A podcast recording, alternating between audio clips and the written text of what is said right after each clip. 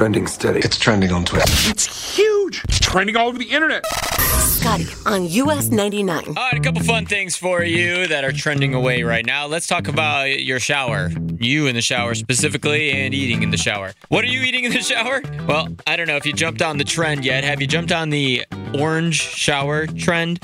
Apparently, that's what people are doing. They're showering while eating oranges, and it says it makes less of a mess. The shower's heat may enhance the smell and taste of the orange, and eating more citrus fruits is good for you. So, people on TikTok, where else, are eating their oranges in the shower. Aren't you glad I didn't say banana in the shower?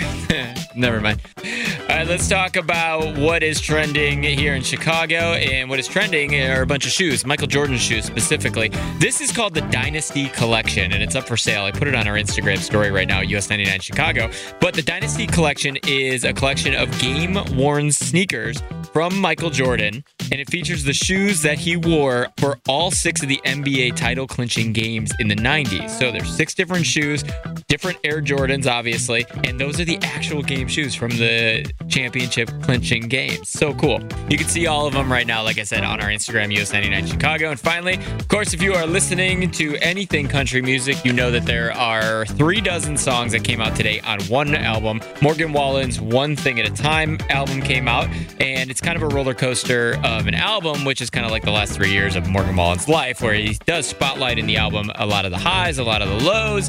Uh, only really a few filler tracks that I saw as the limited time that I've had to spend with the million tracks that are on there. But he does kind of dabble in like every genre. It feels like there's influences from rock and hip hop and obviously country, you name it. So you can check that album out too, streaming on the Audacy app. The other country music news we got today Dierks Bentley's Gravel and Gold Tour officially hitting the road and coming to Hollywood Casino Amphitheater at Tinley Park, a Live Nation show. He's going to bring Jordan Davis with him. Elle King's on the show, who's going to be at the Salt Shed actually tomorrow. But a whole slew of different people that are hitting the road with them. So, like I said, July 8th, Hollywood Casino Amphitheater. All of the details are on our Instagram right now, US99 Chicago. It'd be fun to see Dierks live again. Haven't seen him since Smokeout a couple years ago. It's trending steady. It's trending on Twitter. It's huge. It's trending all over the internet.